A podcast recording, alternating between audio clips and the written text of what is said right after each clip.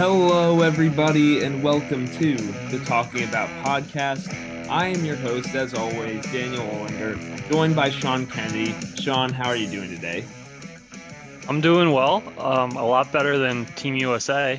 Uh, I'll say that much. Um, apparently, FIBA referees don't don't go for the contact fouls the same way the NBA refs do. So, but uh, the NBA Finals uh, was a lot of fun. Game four, we saw the Giannis block, which will go down as one of the best defensive plays in Finals history. Um, so yeah, that was that was our first close game of the series, and now that's tied up at two, and we got a best of three for the title. So exciting stuff. Yeah, I, I honestly wasn't going to plan to talk about Game Four of the Finals, but I mean, yeah, we probably should. Like, I mean, Giannis, like, I, I remember some people were throwing out some stuff like, how much different are Giannis and Ben? Like, uh, comparisons and um uh, watch this finals and tell me they're anything alike in terms of like how good they are. Like Giannis does still have a legit ar- argument as best player on earth right now. And if you watch him play like I mean you said it that block he he was defending a lob being thrown from the opposite elbow and just turned around and blocked the lob anyways. So I don't really know what to do with that.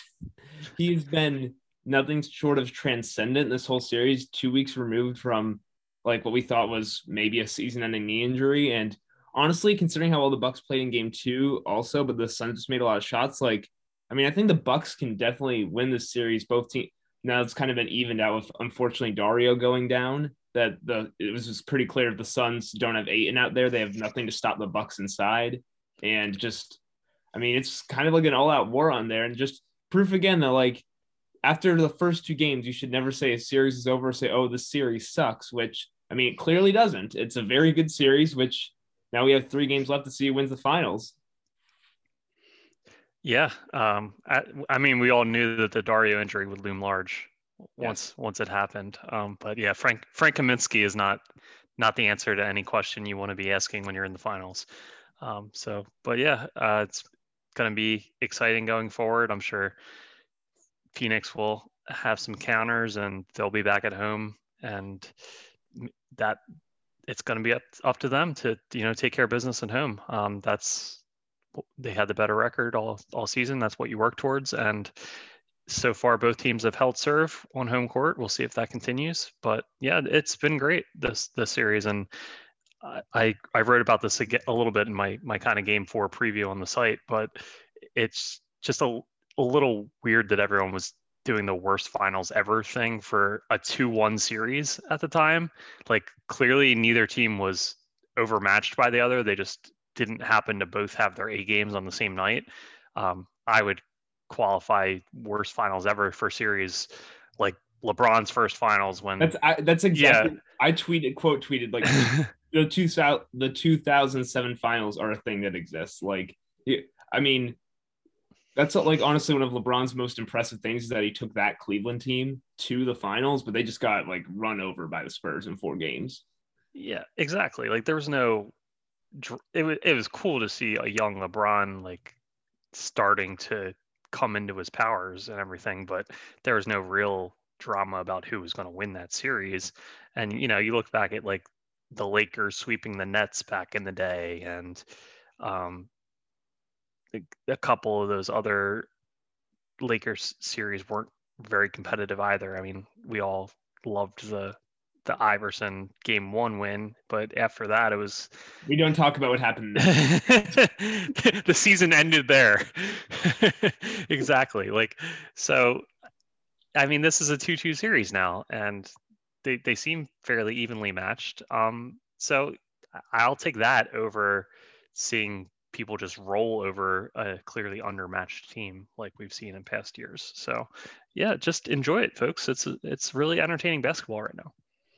Yeah, well, today we're not going to be talking about the basketball that's happening right now, but we're going to talk about your 76ers through a mailbag, which we had a post on the Liberty Baller site that Sean got up asking you for questions. Also, sent it out on Twitter, and we got some good responses. Thank you to all who did respond. Um, we're going to start with this one from our good friend Dan Volpone, also a Liberty Baller staffer, how much string pulling do you think Embiid will be doing this offseason, whether it's pressuring the front office or recruiting stars and trying to get them to ask for a trade and include the Sixers on their list?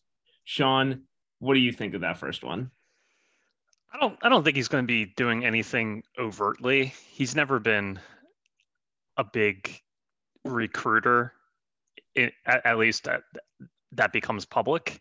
So I don't think there's going to be anything we necessarily hear about. Now, is he going to be having FaceTime conversations with Daryl and saying like, "Hey, I need I need some more help. Like, you got to go out there and this is my prime. Let's not waste it." Um, to that something to that extent, I, am sure those conversations are being had, but I, I, I expect with with Joel, all that stuff is being done privately. He's for as much like social media acumen as people credit to him like he's never taken that into the the recruiting circles aspect of it. Um he, he's always been pretty understated when it comes to those things. So i don't i don't think it'll ever be anything we we really hear about. Yeah we're in lockstep on this one. That's never been Embiid's mo to like say i need this guy or i mean at least to our best knowledge to say we need make this move. Uh, I think, and I think we both agree that's like more that he'll pressure them to be active to, or at least not just say like, "Hey, let's run it back, no changes." Like, I have a feeling he would not be thrilled with that. Just like, I mean, it's like to say, say after that disastrous 2020 season, Al Horford was still on the roster. Like, I'm pretty sure Embiid would have been upset. I don't know if he would have outright said we need to make this move to the front office, but I do think yeah. he, he generally just wants them to show they're engaged because, like you said, like he loves the city of Philadelphia. He has shown no indication that he wants to leave here. He very much wants to be a guy who wins a title here. So I would say, in terms of recruiting guys, like that is not something I really expect as much from Embiid. And I'm even trying to think because, like, honestly, if you think about stars, Embiid has a really good relationship with is the first one that pops into your head Steph Curry? Because I know him and Steph are pretty close, or at least seem they seem pretty cordial when off the court with each other. Yeah, and that would be the Under Armour connection, right? Yeah, exactly. So they, they, they seem like they seem like this. I'm trying to think because there's some other ones where you're like, even before Kevin Durant and Kyrie Irving both went to the Nets, like it was clear for years they were very good friends through Team USA and all that stuff. Like it's like it wasn't that much of a logical leap to say, oh, these two guys want to play with each other. And I'm just trying to think, who else out there do you see like, oh, him and Embiid clearly like each other and clearly want to be with each other. Um, the very dark one where Embiid leaves Philly is maybe him and Jimmy. yeah, but, uh, I, I, I forgot to mention the only time he ever had anything on social media was the when he posted the thing on Instagram and Jimmy commented about knowing where villains were welcome, and uh, Joel said like, yeah, you're right. Um, that was the only time he he ever gave us any sort of indication. Um, yeah, I don't I don't think Jimmy's leaving Miami anytime soon. So yeah, obviously they are good friends. Um, but yeah, it's it's a little different for Joel because he's not like a Team USA guy, obviously. So he's never been in those training camps or where, where those guys all get together and, and talk about that kind of stuff and, and those relationships get built. Um, yeah, Seth, Seth's the only, or I'm sorry, it is actually Steph we're talking about. Yeah, um, just have, have both. Saying, exactly. Have both of them. We, we, have, have Seth and Joel go over together. Right. Um, but I yeah, just, Ste- just Steph like and. Just like for a second, imagine how much fun it would be having both uh, especially in Philadelphia, but on any team, having both of the Curry brothers on the same team in your backcourt. Like, yeah, your defense is not going to be great, and there's not some problems with like overdoing some, just like the amount of shooting you have there whew, is so good. Yeah, I mean that it it it kind of be like uh, Steph and Clay, but yeah, uh, I they they are the the one or Steph's the one guy that Joel has any kind of like real connection with just because of the Under Armour thing. But uh, yeah, I don't I don't expect Steph to really leave. I, I feel like he wants at least one more season to see with Clay back what they can do. Um, so I don't really put a lot of credence into any Steph wants out rumors or anything. I I, f- I feel like he, he wants one more uh, Splash Brothers run before that really becomes a conversation. Yeah, and honestly, just I would overall bet he Steph. Prob- he seems like a guy who re- very much wants to stay in Golden State as long as he can. Especially he's. Yeah. I mean, he's not young. He's uh, like in his mid thirties by this point. But uh, moving on to our second question, what are the chances that Ben Simmons gets traded if the consensus is that a hot dog is a sandwich from underscore second round pick on Liberty Ballers. Uh, thank you for the question. Um, first of all, most importantly, a hot dog is not a sandwich, and I'm very staunch in this take. Do you have any disagreements? I, I don't consider it a sandwich. I, if you. if you want to call it, if you want to consider qualify it as a sandwich because you feel like technically it meets the criteria, that's fine. But if you're ever having a conversation with someone and they ask for a sandwich and you hand them a hot dog, th- There, would be problems, right? There there there'd be an issue. So it, it's clearly not a sandwich in the way Yeah. that in the way that we consider things a sandwich. Like So if, think, if think, think about it like this: like when you're having a sandwich, like you have very specific, like you can use slices of bread, or some people use hamburger buns. And I think hamburgers are a different thing. Like I think a hamburger counts as a sandwich you then use yeah, deli meat to. If you have hamburger buns, you can use deli meat to make sandwiches for that. But a hot dog, you're not serving that with any kind of bun. You're not using hamburger buns. That you're not using slices of bread. That would be disgusting. A hot dog has a hot dog bun. It's very specifically only for a hot dog. It's like its own separate thing. Like, and I think that's the big key is that if you're specifically designing the bun to hold it in a different way, that makes it a different thing from a sandwich. Whereas like something like the stuff we usually associate with most normal sandwiches and something like hamburger, it's like the same. You can kind of use the same type of bread, the same type of buns with it. But hot dog has a very specific design that makes it not a sandwich. Yeah, a hamburger bun I would consider still a sandwich because you can have a pulled pork sandwich on on Yeah. that kind of roll. You can have a sloppy Joe, which I would consider a sandwich. Like there's a lot of different ways you can go with it. Um, yeah, hot hot dog. I feel like it's a different thing, but I'm not I'm not gonna argue with someone if they're a staunch hot dog. um, so so is this like a two part question?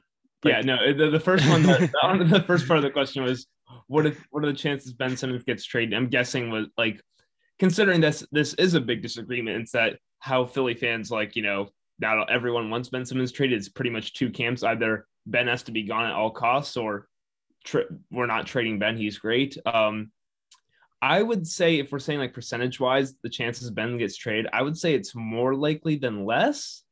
And I might be too close to the situation. Obviously, covering the Sixers and being a fan of the team, like my usual opinion when all these rumors come out is like, oh, it's probably not happening. It's just rumors for the sake of rumors. You know, I tend to, I, I it's like generally my thing is I tend to lean on the more like, I'm not, I was about to say less optimistic, the more I call down to earth or realistic. Though usually the less exciting option is where I lean, the less like less moves that happen. But I, it just really seems like after three straight postseasons of Ben Simmons just really being bad, especially in their exiting series, that I don't know how they're going to get over, especially just like if they're thinking about right now. I mean, the only argument I would say right now is that like waiting to like mid season where maybe his value has surged back up again because. I mean, that would be the big argument. It's like, yeah, this is a guy who at the start of the year it was, can you trade Ben for James Harden and just a few picks, like straight up.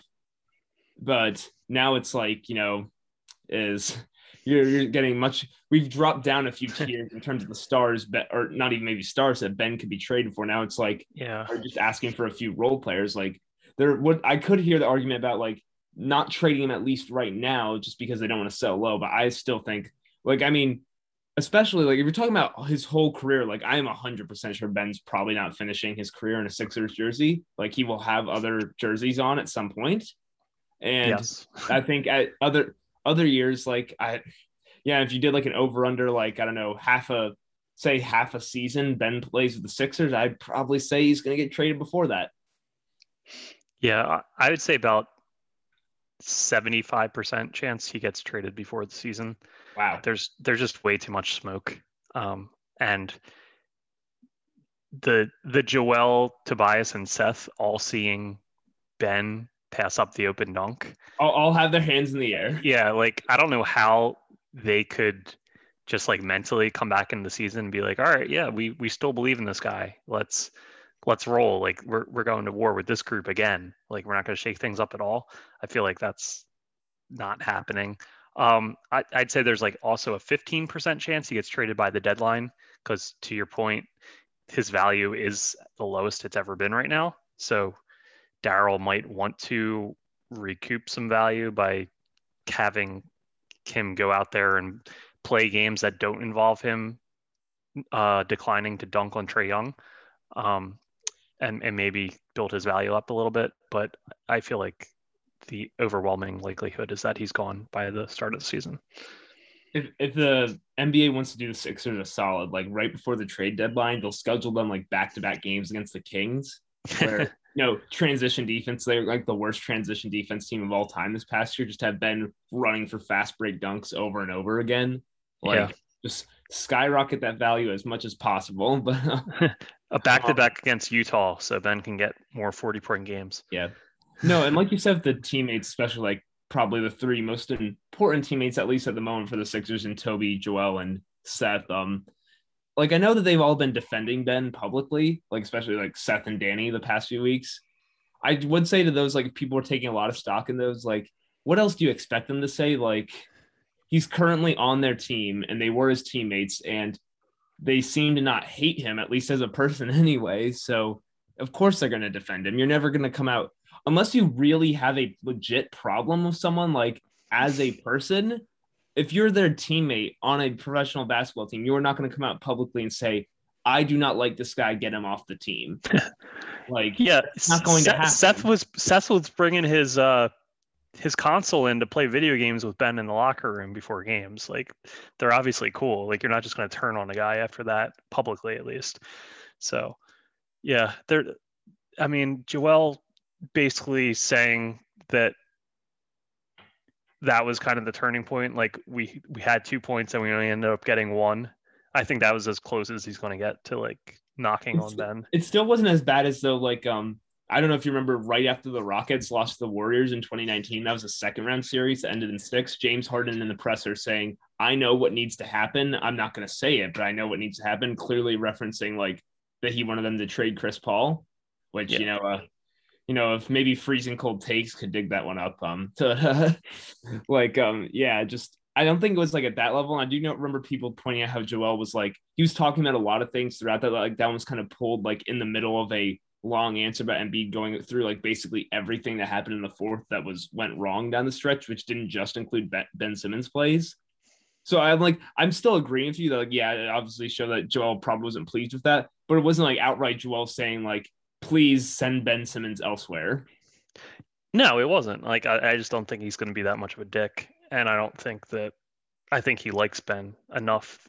I mean, they're not best friends, but I think they're cool with each other. So I don't think he's going to outright like lay into him um, and like bring him down publicly. So I think that was as much as he was willing to do. And the fact that he even said that much, I think just spoke to how frustrated he was with the situation. You're not going to believe it, but our next question is also about Ben Simmons.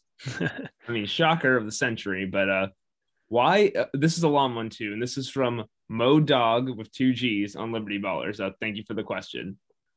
Quote: Why is there so much hate on Ben? Everyone knows he played horrendous those last three to four games, but the hate with Ben has gone extremely overboard. Why is it so personal? Is it because of his general demeanor and how he is with the media? I am positive if he trolled like the old Embiid, everyone would be talking about Tobias or Doc and less on Ben. And is this really a case where the fan base may be making the team worse because of the ignorance of watching the game? I mean, did people think he was going to get in the games and all of a sudden average five threes a game? I just can't figure out why the hate is so deep in this situation to where there's so much illogical talk about bringing in average talent and all of a sudden the team will magically become better than the one, number one seed. I completely get the Dame talk on top of other top, top talent guys. But when you hear all of the CJ McCollum for Ben and things like that, it just seems like the fan base has not watched many games. A lot to digest there. Um, do you want to go first or should I go first? I just not ready. So it it wasn't just three or four games with Ben. it was it seems like you reach a certain stage in postseason basketball where his inability slash I don't know how to phrase it like his he he just like shrinks in the moment of offensively and I I don't know if it's a combination of him not wanting to get fouled and get his his weakness at the free throw line exploited. I don't know if it's just he doesn't have confidence in his ability to create for himself against high level competition in the in the biggest of moments, but we we've seen you know multiple years now where it, there's just a significant drop off, and if you're a team that you have title aspirations, these are the things that become the difference between being a pretty good team and a team that can legitimately win the title. So I think we have enough evidence at this point that Ben is just not going to get it done and not like you're paying him to be a guy that can get it done. So like you can only have so many guys making max level money and if one of them is just going to be such a liability for you offensively like i don't think that's something that can really work for you long term if you're if you're a team that legitimately thinks you have a shot to win the title going into the season. I, I, I think that's what like yeah people don't like his personality for certain things and but i think essentially that's what it boils down to. Yeah i think that was an interesting point about how ben kind of being like i don't know if i guess reserved or just like he doesn't like broadcast a lot a lot about himself publicly at least in terms of how he thinks of himself as a like you said he doesn't seem like he's talking like when you hear about ben off the court it's usually like um what is it he has that video game uh i I don't play enough video games to understand it, but I'm pretty sure he's like one of those video game. I don't want to say sponsorships, uh, clans maybe. I, I I'm 20 and I should really know. He, he plays war. He plays Call of Duty Wars. He plays Call of Duty Warzone a lot. I think that's the current yeah. one he plays a lot. Yeah, you hear about him in video games. You hear about him like I don't know, like not like necessarily he's has a partying problem or something like that, but he's a a guy with like other interests in that sense. And he also like I do think it's partially because he doesn't seem like he like it was like the question when he was asked after the game like about how like maybe he failed and like he had oh but I had all these assists and I helped like shut Trae Young down like kind of the idea like get it not willing to understand like hey you have to just like admit your flaws here like I mean trying to think of guys in the past like Embiid was of course always criticized about the lack of conditioning and how that would hurt him in the playoffs and you know what Embiid did this past year he came back and he was in really good shape like Embiid stopped wearing down. I've, I don't like. I think his injuries were very much like just. I mean, this injury sucked. It was like very much something that couldn't be stopped. He just landed wrong at the wrong time, but he did not seem to wear down throughout the season or throughout multiple games. Where, where I mean, like, would you agree with that? that Embiid seemed like in better condition this year? And obviously, like, I think the other big thing is Embiid went from like a good, a, like okay shooter to like an awesome shooter. But yeah. Oh, of course. And I think the fact that he was still able to play at such a high level while playing on a torn meniscus spoke to how good his conditioning was. Like if he was in the shape he had been before, he there's no way he would have been able to do that. Mm-hmm. And another thing I wanted to touch on here because they were saying like, I get it when because like the question mentions I get it if this was a trade for like Damian Lillard, but then you go to CJ McCollum for Ben. What is that about? I think this is what the one of the most frustrating things about the whole Ben Simmons saga is that yeah, he's not good enough to anymore like headline a trade for Damian Lillard, but he also still feels too good to be traded for a guy like CJ McCollum, who you kind of feel like, yeah, fine, but I don't think he's really making us that much better.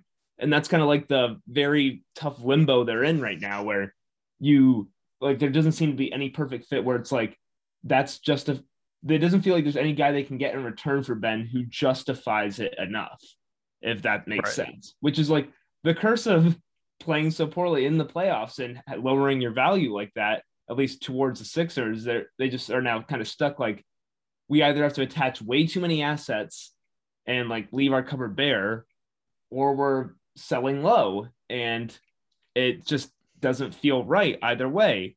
And it like the thing though is you might still have to do with Ben anyways, because I, I mean this is another reason why just I think some people love him so much, but the other people like just can't stand them at times. That Ben does help you in the regular season, even partially because he doesn't shoot. Because yes, he would probably miss a lot of those shots, and that d- does like losing those possessions hurts, and like having bad shooters on your team during the regular season taking a lot of shots can hurt your team throughout.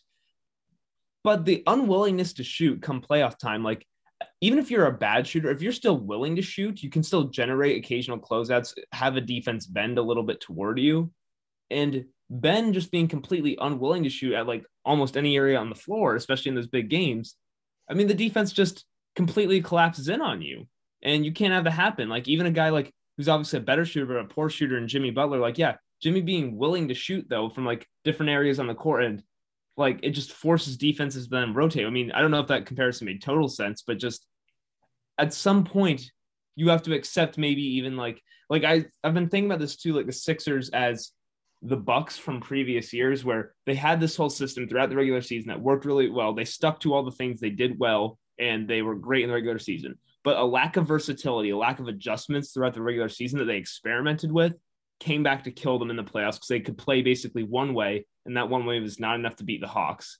And because they just they could not adjust when like you know, or like if you remember the Sixers series, I mean the second round series against the Hawks, the Hawks' big adjustment was, oh, if Ben's not gonna hurt us with his offense like at all, we can get a way of playing a lineup that's like Trae, Kevin Huerter, Danilo Gallinari, John Collins, Clint Capela and match the Sixers size, but also have more shooting and playmaking. And they did. And it's part of the reason they won. And the Sixers like need to figure out ways to adjust more, maybe accept not winning as many games or winning as often as they did this past season if it means more playoff success. And I think Ben can be an impediment due to that with just how inadjustable he feels. a lot to digest there. Um, yeah, yeah I, I, I definitely think the unwillingness to shoot is another big part of it. When he made he made that three against the Knicks, and then Brett had the we want to see one three a game from him, and then he didn't attempt one for months, or or or he might have he might have like a week or two later attempted another one, but then shortly thereafter he went months without taking one, and and people see him doing it in warmups before every game, so there's this discrepancy like hey we saw you working on it all summer every year and you do the this, your trainer does the social media drops uh, and everyone does the eye emojis. And so clearly you're working on it being part of a game. You, we see you working on it in warm-ups and practices and wherever else but yet it's been years and you still won't do it. Like what's up with that? It's a very confusing, frustrating situation, and people are just over it at this point. Um, so yeah, I think that's that's definitely another big part of it, and the lack of production in high level postseason games is another big part of it. And um, I think ultimately, the, this team just it didn't work out, and when when stuff doesn't work out and you don't beat an Atlanta team that you really should beat, then something big has to be done. And the something big, the only like real feasible path to shaking this roster up is to trade Ben Simmons. So I, I, feel like it's kind of inevitable. And that's even just taking a like an impartial logical view of like how NBA roster construction works. Like if they want to do a shakeup, it has to be Ben. So I, I don't it, it doesn't even have to be like a we hate Ben situation for for that to be the inevitable conclusion. Yeah, and I just wanted to because this was like the root of the question. Like I do think like in terms of actual like hate on Ben, it does go a little too far. Like people saying he's a coward or that he doesn't care about losing. Like I would very much doubt those things. Like I think Ben very much wants to win. I, I mean, you watch him like just watch him then on the other end of the floor and how hard he runs all over the place on defense. That dude cares. I think it has a it's a very weird problem. As you and AU tried to correctly outline to me, he is a very weird player. Uh, that it's not so easy to understand. I think it's okay to be very frustrated with him and want him to be traded from your team. It's a different thing to hate the guy as a person just because like very a good rule of thumb is if a guy if a guy's biggest crime against you is that him struggling with things that on the basketball court make you hate him as a person, that probably shouldn't be the case. You can be frustrated with Ben. You probably shouldn't hate him. I'll just leave it up on that. Um, let's go to the next question. Uh, similar kind of like, I mean, a lot of these questions are involving Ben Simmons the rest of the way. Uh, this one's a little bit different. Um, can the puzzle of finding a closer be solved by committee? And his and he gives his opinion after this. Um, no, there's a serious lack of creators out there we need a creator big time, someone great at creating their own shot, or a wizard point guard like the old Rondo or Tony Parker that can maneuver in the paint and find the open man with regularity. This might be the next step Maxey can take. It's like watching the same two plays out there being run over and over again out there for the last two minutes of every game. This is from Red Rump on Liberty Ballers. Uh, thank you for the question. Um, so, in terms of finding a closer, can it be solved by committee? And he believes no. Uh, Sean, what do you have to say? I think it can be. Um, I think you need multiple good options, and I feel like if the Sixers get to the point where their offense is functional enough that Embiid doesn't have to do the heavy lifting all game, and he's not exhausted by the fourth quarter from carrying such a heavy load, that he can be a big part of that equation late in games. Um, Tobias can fill in here and there. Like you can run stuff for Seth to get him open. Like we just saw him play a big role in late game offense uh, this past postseason. Um, uh, yeah, say, I, used to say Paul Reed can't be the closer. well, Paul Paul Reed would have you believe that the 2K223 cover will feature him. So obviously he will have taken a big step forward in that in that area. Um, yeah, it's like, but yeah, you need they, they need just more more guys that can do it if if they're going a committee approach. Like like Milwaukee is in in the finals right now, and they don't have a Dude, traditional I just, closer. I was just about to suggest Milwaukee is like an archetype for that because you look at Milwaukee and how they quote unquote close the past few games, and I mean it can be a little overrated because honestly, like the best way to close is just by winning, by having the lead and being better than the other team. But if you look at the Bucks, like you have a guy who's the all-time like downhill pressure threat in Giannis, another guy who offers downhill pressure plus passing, Jrue Holiday, Spacer and Pat Connaughton. Then they can alternate between Bobby Portis and Brook Lopez for size and some shooting. And then guy in Khris Middleton, who's like the I think if you ask most people who's Milwaukee's closer, they would lean to him. And yeah, Khris does take the off the dribble shot, tough shots that they need, like those very hard shots that when a defense plays a great possession down the stretch, you can still make them. But yeah, it's more just like Milwaukee's just really good. And now this team that they have now, they have a lot of different options. I think it goes back to what I was saying about versatility. Like it's kind of what the Sixers could use, and just like you need to have different.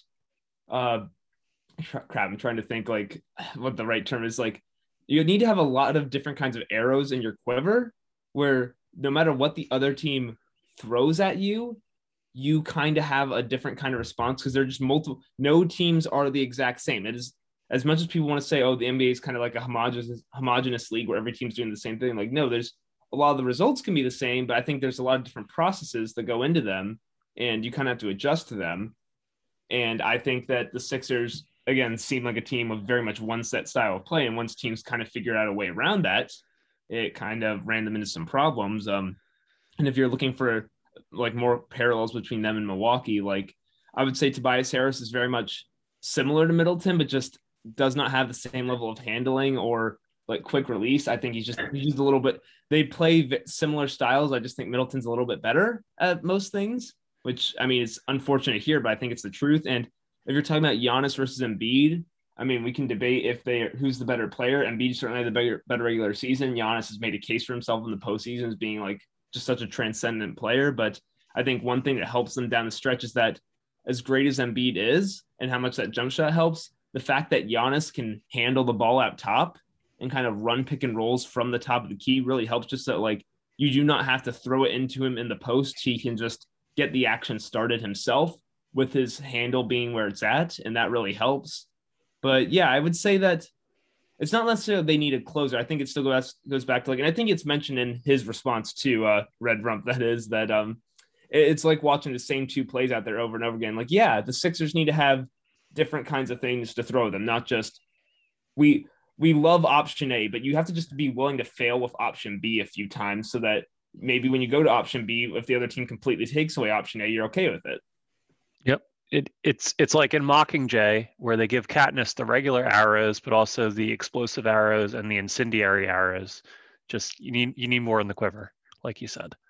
Yeah, and he touched on Tyrese Maxey there, like um, I definitely think Maxey will be able to take on a bigger role, and I do like Maxey's passing, which is one of the reason I like. I mean, he's not like a fantastic passer, but I think he can make some a little more advanced reads than most Sixers players, which is something they desperately need for a team that, for probably the better portion of a decade, has been a below average passing team. Very frustrating.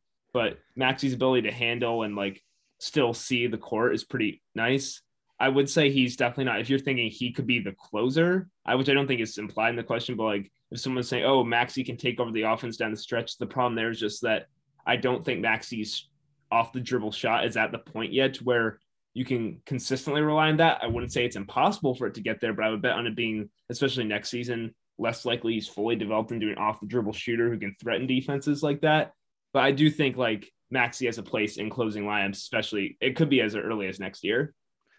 Yeah, they, I mean they tried that in the postseason, and it, it just showed how poorly everything else was going. Where they're like, "Hey, yeah. this rookie who was hardly in the rotation by the end of the season, like suddenly we're trying him as our like fourth quarter create offense option like and it it worked one game but it, that was about it and that's not that's not Tyrese's fault because you shouldn't expect a rookie who wasn't really receiving minutes to suddenly be the guy to pull your fat out of the fire but uh yeah i mean he definitely could grow and uh, assume more of that role going forward or it could be him uh bring Dame Lillard and as part of a package, and then Dame could be the guy. uh, let's move on to the next one. Um, this is a trade offer. Hi, Daniel and Sean. What do you think about this potential trade? Ben Simmons for Kevin Love, Collin Sexton, and the third overall pick in the draft, of the Sixers taking Jalen Suggs, who becomes a starting point guard, and they have Sexton and Kevin Love come off the bench from DVDNW 1995 on Liberty Ballers. Um, so I'm I like I mean that's a trade that's been thrown around a lot because the Cavs seemed and especially Collin Sexton too. He's along Ben Simmons. He's the other guy who's been rumored in a lot of trades, mainly because it seems like the most likely picks at three and four are Jalen Green and Jalen Suggs for both guards out of college. And considering the Cavs have already struggled trying to get away with playing two undersized offensively slanted guards throughout their last few years, it feels weird to add a third one. And considering how much potential Garland showed the second half of the season, they might lean into trading Sexton, especially before having to give him an extension. Um, I kind of like this trade, at least because I like getting the third overall pick because it is a good draft, and just that's a lot of value there. Um, I think I don't think of Kevin Love as much more than I mean, like obviously he's more than this as a person, but in this trade, his like main purpose is to fill salary, and I don't think Kevin Love is very good anymore. Like if you watch him in the Team USA, it's very questionable why he's playing because he just has not very questionable. um, but yeah, I, Collin Sexton is not my favorite player, but I do think he has some value to the Sixers due to his shot making. And then I probably wouldn't take Jalen Suggs by the Sixers, assuming the Rockets take Evan Mobley, which is an assumption at this point, which I don't think it should be, but I think it's an assumption. If Jalen Green is there, I think him him with the Sixers would be very interesting because if you're looking for the sell on Jalen Green, he's like there's like athletes and then there's like hyper athletes, and he's in that second category where the way he explodes off the ground is insane and just you maybe like his thing is like you don't want him to be the primary, but like a guy attacking second side actions, like say say Embiid gets double on a post up, the ball swings around and like it gets to the after like two passes at at Jalen Green at the top of the arc on the other side. Like he'll if someone closes out on him, he will dust them and just obliterate the rim. And that's very enticing. And also like a pretty solid jump shot. Like I don't think he's knocked down, but it's very like like I would expect like in the NBA, like he could be like a 36 point 36% three point shooter on like somewhat like difficult shots. Like he can shoot off the dribble. His space creation is insane with his athleticism. Just I think that's the guy. Like if you could get that for Ben Simmons, a guy who I think potentially just could really juice your offense in those situations in terms of advantage creation from like just how how bursty he is with his handle.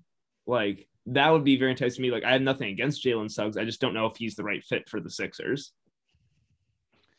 Yeah, it's it's not the worst deal. I think it's it's very fair from a value perspective. My my my only concern is I don't think anyone you get at three is really going to help you get you over the hump this year upcoming and the Sixers are in a very much win now mood because mm-hmm.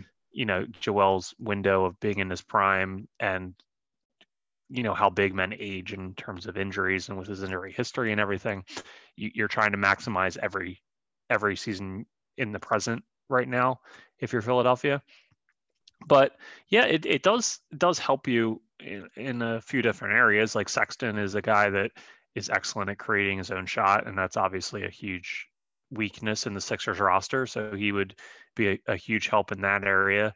Um, Kevin Love is very much washed. Don't don't get it twisted, but he's definitely better than the Mike Scott backup four option last year that the Sixers were throwing out there. So, you know, yeah, he's in there for first and foremost salary matching purposes, but his he he would definitely have a role on the roster that would be a net positive from what the Sixers were rolling with last year.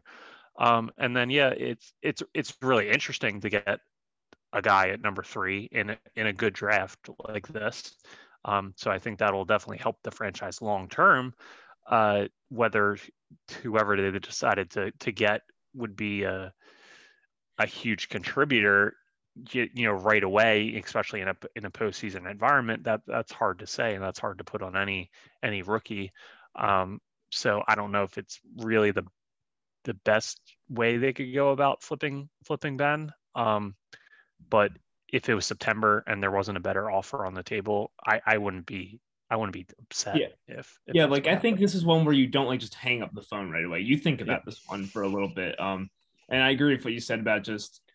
I mean, the general rule of thumb is most rookies are bad, like just objectively bad. They they show great signs of improvement, but most there are very few like Embiid coming off of two years of injury and steps into his year as a quote unquote rookie in the NBA and like lights the league on fire for 30 games. Like that is a very rare occurrence and something that you can't expect. Uh, also, just thinking like with that third third pick, like say that the Rockets took Jalen Green, the Sixers could go with Evan Mobley and just they could do Evan Mobley, Joel Embiid, Tobias Harris, Danny Green, Matisse Thybulle. Like who cares about offense? Like try and score. Just just try and score.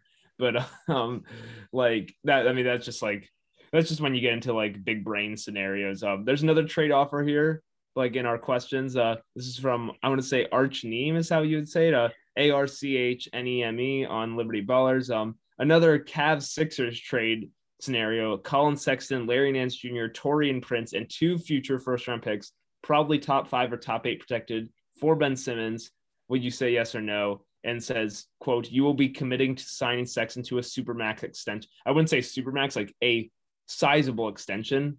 However, he says Supermax. I don't think Sexton will qualify for that, but like sizable extension at only two, and he is only 22 years old. Um, I'm less enthused about that trade just because, like you said, already they need to add value as not like they need to add value pretty quickly to their current team, given Embiid is 27 and this is a prime and you don't want to waste it. And picks down the road don't interest me as much. I really like Larry Nance. He's very good, but he's basically just like an awesome backup center, which great, but not like the biggest need in the world. Collin Sexton, like we said, just I think Collin Sexton probably makes you worse during the regular season for Ben Simmons, especially trading a lot of their places straight up. But he, do, I do think like he could offer them some juice in the spots they need. Um, I and I mean Taurean Prince is just like a below average wing at this point. Like fine, he can play off the bench, but that's about it. Um, I, I would say no to this one pretty quickly. Uh, sorry, just doesn't. Uh, if I'm not getting that pick right now, the top and the number three overall pick in this draft, I'm just not as interested. Yeah, it's. I, I actually like Nance a lot. Um, he's good. But, he's very yeah. good. I just don't think he's for the Sixers. Yeah, he's he he actually flashed some interesting passing ability last season, and he, he's a very good defender. Um, but yeah, I don't think him plus Sexton, I don't think that makes you a better team for the upcoming season mm-hmm. than, than having Ben. So I don't, I don't, I don't think that's a deal you do. Finally, we'll finish up with some non-Ben Simmons questions. Uh, this one from our good friend Dave Early here at Liberty Ballers. Uh, chances the Sixers keep or sign and trade Danny Green versus the chance that he walks. Um, I would say that there's a pretty good chance they keep Danny Green, considering him walking doesn't really open up a ton of financial flexibility for this team given like they're already paying so many guys so much money. And just even if the defense obviously slipped, like his value as a crazy volume shooter is just so good. And I mean, again, we saw like, yeah, he's not what he used to be defensively, but they still could have used him against guys like Kevin Huerter throughout the rest of that Hawks series. Uh, I would say as long as like he doesn't get like word of some other team offering him a ridiculously overpriced contract of like near what his last one was like 15 to 20 million a year. And it's more like in the range of five to 10 million a year, some just somewhere in that range, I would say it's a pretty good chance they bring him back. Oh, I don't I don't think he's going to get that small contract. I think I think he's definitely going to be in like the 12 to 15 million range. Okay, 12 to fit. I yeah, I'm okay with that there. I'm just saying it should not be if you start to get over like 15 million a year, I could see the Sixers talking themselves out of it because that's a lot to pay for Danny Green. Yeah, um, I don't I don't think he's going to get that much, but we talked about this on a previous pod how they're given their their current cap situation all you're talking about really is like luxury tax money to to bring him back um it's not like mm-hmm getting rid of him would open up cap space for you or anything. Yeah. So and to go back to like our first question, like if there's one thing that could upset Joel, it's saying, hey, for this team that we want to win a title, we're not going to pay as much luxury tax money solely yeah. because we don't want to pay it, even if it would make the team better. Like I and, doubt and, that gets used. Right. And and two, you know, there's a lot of things people like to bring up in terms of you know Josh Harris and, and the front office, which I, feel most are justified. But the one thing positive is that they have said we're willing to pay for a winner, and they, they've always opened the purse up in in these situations. So, uh, be, the, the only the only interesting thing when we're discussing Danny Green is you know his recent comments, which became very much controversial regarding the fans not supporting Ben and whatever else, which we don't have to go into, but I'll just say that I felt that it was almost a lock Danny was coming back prior prior to those comments. And I felt like the Sixers are still going to do everything they get can to bring it back because financially there's just no there's no real downside t- against it and he's still a very helpful player. We saw how much it hurt when he went out and wasn't available for the Atlanta series, um, the end the the end part of the Atlanta series.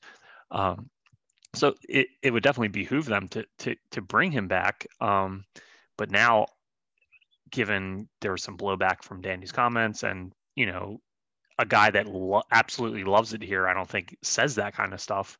So, is he not going to want to return? Like that's the only thing that would hold me back from saying like it's a it's a lock that it returns now. Um, I think the Sixers are going to do everything they can to bring him back. Um, but maybe it ends up being like D- Danny really doesn't want to come back, so maybe it ends up being a sign and trade where the Sixers Daryl says, "Well, we got to get we we, we got to do something to retain some value here because just letting Danny walk for nothing is is a borderline disastrous scenario." Yeah. Um, so it, it might end up being like a sign and trade, but I, I, think he's still more likely than not to come back. Um, I would have said before those comments, I was gonna I was gonna say like 95% chance Danny was back. Now I'd probably put it like 70% um, with like a 20% chance of a sign and trade. So, uh, yeah, I don't know. I, I, I do think Danny will be back, but I've tempered my expectations after that whole brouhaha over his interviews.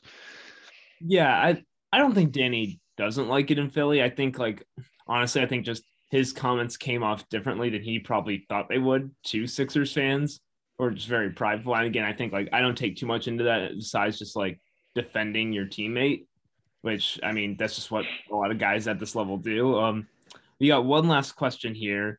Any indication that Joel needs to clean up his knee? What's the long-term prognosis? Kawhi just had ACL surgery from Maverick underscore Eagle on Liberty Ballers. Um, I, I don't think like there's anything specific we can know about what Embiid's knee needs. I would guess it's just going to get cleaned up a little little bit like if a time if there is any kind of procedure, it'll just be like something small, um, nothing major. Like I think the big difference is like the Clippers desperately needed Kawhi down the stretch, and they probably could have made the finals if a healthy Kawhi was. They probably would beat the Suns if a healthy Kawhi was playing. We'll never know for sure, but that's definitely a possibility. And he didn't play in any of those games, which I think tells you the severity of his injury. And it seems like they knew it was torn. They just wanted to maybe keep the Suns off guard, I guess. But Embiid, like playing in the entire Hawks series. And also, I remember like, I think it was the rights Ricky Sanchez, like Mike Levin said, he got, I think he might have said, got told him by someone like, if that had been a game seven against the Wizards, Embiid would have played.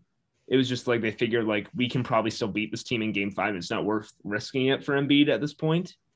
So I would say I'm not too worried about that. More just the general. I mean, more of the things just worry me is Embiid's general health because I mean it's a big guy who's had a lot of injuries on his lower body in general. but I, I'm not specifically seeing this one knee injury and thinking, oh boy, this this could be a problem. Yeah. Um, I I am not a doctor, uh, so I don't, and we don't know, we don't have a look at his MRIs or anything, and other than knowing what was reported that it was a partially torn meniscus, we we can't really speculate. Um, yeah, it's it's definitely not something I'm worried about long term. Uh, will he have some sort of procedure done? Maybe.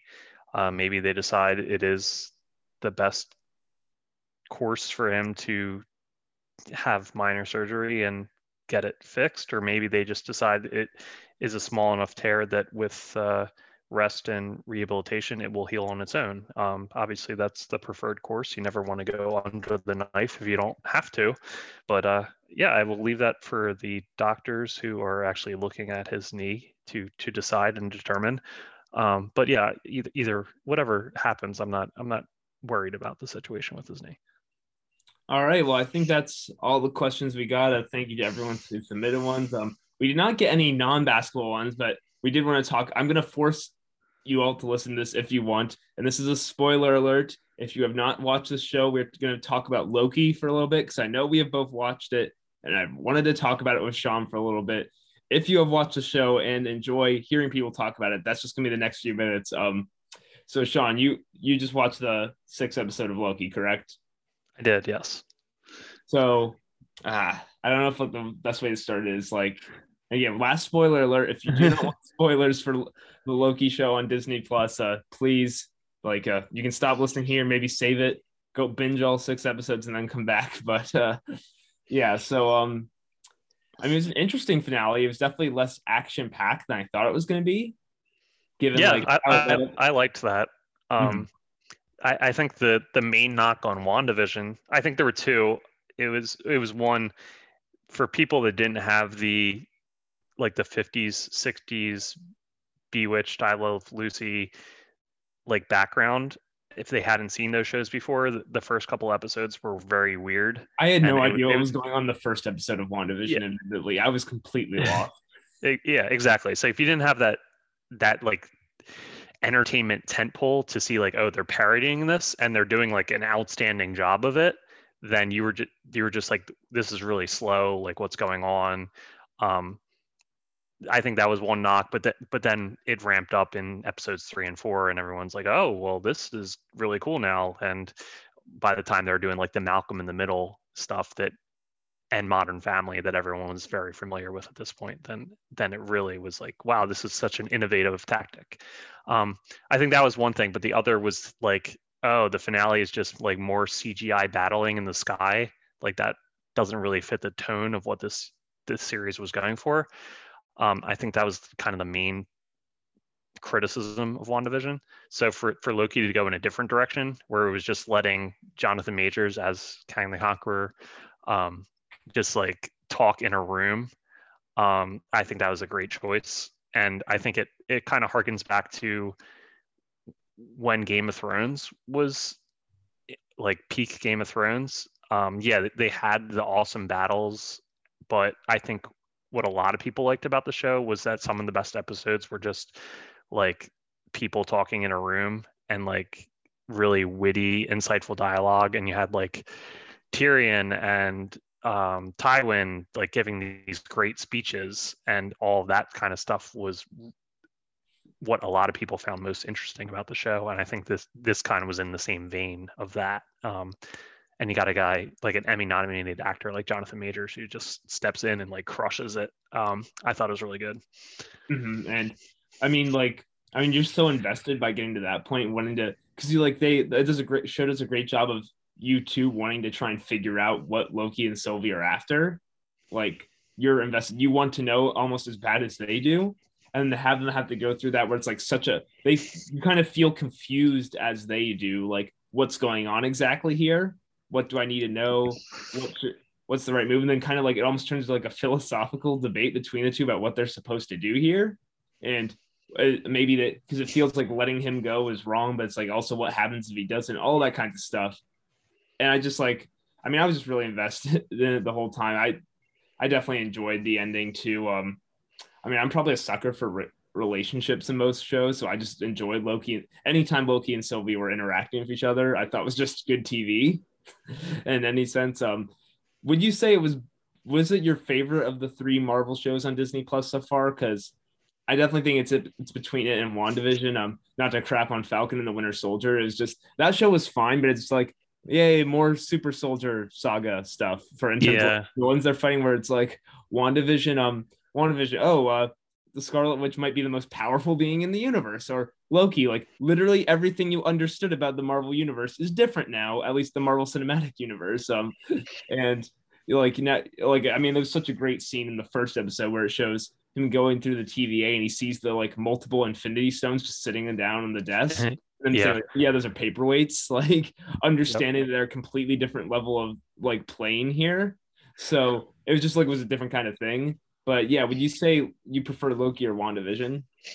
Yeah, I, I thought Loki was better. Um, WandaVision was very cool, especially the middle portion of the season. Um, aside, I, I thought it was very inventive what they what they did but it, it started out slow and then the finale was kind of uh, i've seen this like hundred different versions of this this is really the, the, direction you wanted to go with it um, but yeah the middle was very cool and the, and the twist with uh, agatha was well done um, so I, I, definitely enjoyed that a lot um, but I, I think loki was from start to finish just excellently done. I, I didn't think there were any down periods in the show. Um, and just had a ton of guest stars come in and just do a great job. Um, and it, it was entertaining in itself while also setting up like, hey, the Marvel multiverse is coming. And it,